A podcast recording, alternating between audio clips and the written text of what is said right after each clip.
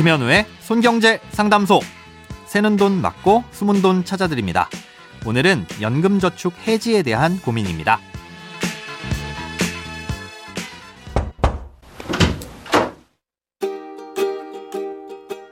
안녕하세요. 2020년에 가입한 연금 저축 펀드가 있는데 어떻게 해야 할지 고민이라 사연을 보내봅니다.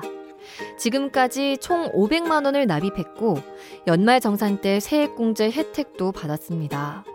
현재 각종 ETF에 투자를 하고 있는 상태이고 누적 수익률은 2% 정도 됩니다.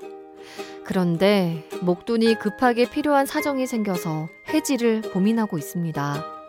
연금 저축펀드를 중도에 해지하면 연말 정산 때 돌려받았던 세금을 토해내야 한다고 들어서 각오도 하고 있습니다. 그런데 해지하는 방법 말고도 필요한 만큼 인출할 수도 있다고 하더라고요. 450만 원 정도 필요한데 이만큼 인출하는 것이 아예 전체를 해지하는 것보다 나을까요? 현재의 상황이 급해서 미래를 걱정할 여유가 없습니다. 결론부터 말씀드리자면 아예 해지를 하는 것보단 필요한 만큼만 인출해서 쓰시는 게 손해가 덜합니다. 그리고 해지 외에도 다른 방법도 있으니 고려해 보시는 게 좋고요. 먼저 연금저축을 해지했을 때 입게 되는 손해부터 자세하게 설명드리겠습니다. 연금저축은 납입한 금액에 대해 소득에 따라 적게는 13.2%, 많게는 16.5%의 소득세를 환급해 줍니다. 몇 퍼센트를 환급해 주는지를 가르는 소득 기준은 근로소득자의 경우 연봉 5,500만 원 이하, 근로소득 이외에 다른 소득이 있어서 종합소득 금액을 따질 경우 4,500만 원 이하일 때는 16.5%를 환급해 주고요. 초과하면 13.2%를 돌려줍니다.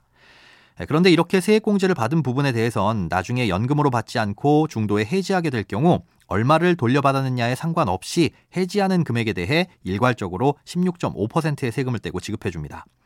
소득이 높아서 연말정산 때 13.2%만 돌려받은 사람은 거의 대부분 더 많은 돈을 토해내야 되겠죠. 네, 그리고 16.5%를 돌려받은 사람이라고 하더라도 수익이 났으면 토해내는 금액은 더 많아지게 됩니다. 예를 들어 100만 원을 납입해서 연말정산 때 16만 5천 원을 환급받았는데 이 100만 원이 수익이 잘 나서 200만 원이 됐을 때 중도 해지하면 200만 원의 16.5%인 33만 원을 내야 하는 거니까요. 예, 그러니 연금저축은 중도에 해지하면 무조건 손해다라고 하는 겁니다. 이 사연자님의 경우 500만 원을 납입하셨는데 450만 원 정도가 필요하다고 하셨으니 이걸 굳이 다 깨서 전액 손해를 보시는 것보다는 450만 원만 꺼내 쓰시는 게 손해를 최소화하는 거겠죠. 아, 이때 만약 쌓여있는 500만 원 중 올해 납입한 금액이 있어서 아직 세액공제를 받지 않은 돈이 있다면 이 돈을 인출하는 건 세금을 떼지 않기 때문에 생각보다 손해가 덜할 수도 있습니다. 아, 그런데 중도에 해지하더라도 부득이한 경우엔 연금소득세인 5.5%를 과세하는 경우도 있습니다. 법에서 정한 부득이한 사유는 총 5가지가 있는데요. 아, 첫 번째는 3개월 이상의 요양을 해야 되는 의료비 지출이 생겼을 때 필요한 의료비만큼 꺼냈을 때는 부득이한 인출 사유에 해당됩니다.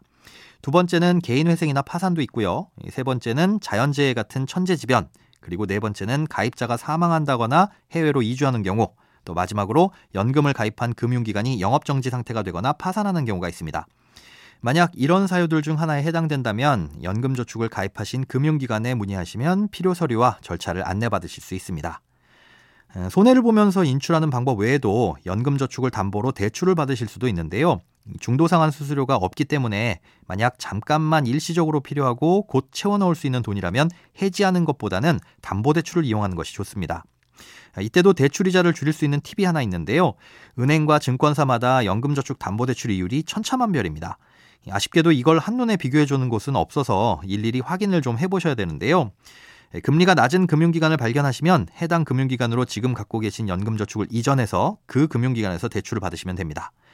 다만 ETF 같은 투자용 상품을 담아뒀을 땐 한도가 적게 나오거나 안 나올 수도 있기 때문에 채권형 펀드로 바꾸셔야 할 수도 있으니까요. 금융사를 옮기시기 전에 이 세부 요건들은 꼭 확인해 보시기 바랍니다. 돈에 관련된 어떤 고민이든 상관없습니다. imbc.com 손에 잡히는 경제 홈페이지에 들어오셔서 고민 상담 게시판에 사연 남겨주세요. 새는 돈 맞고 숨은 돈 찾아드리는 손경제 상담소 내일 다시 만나요.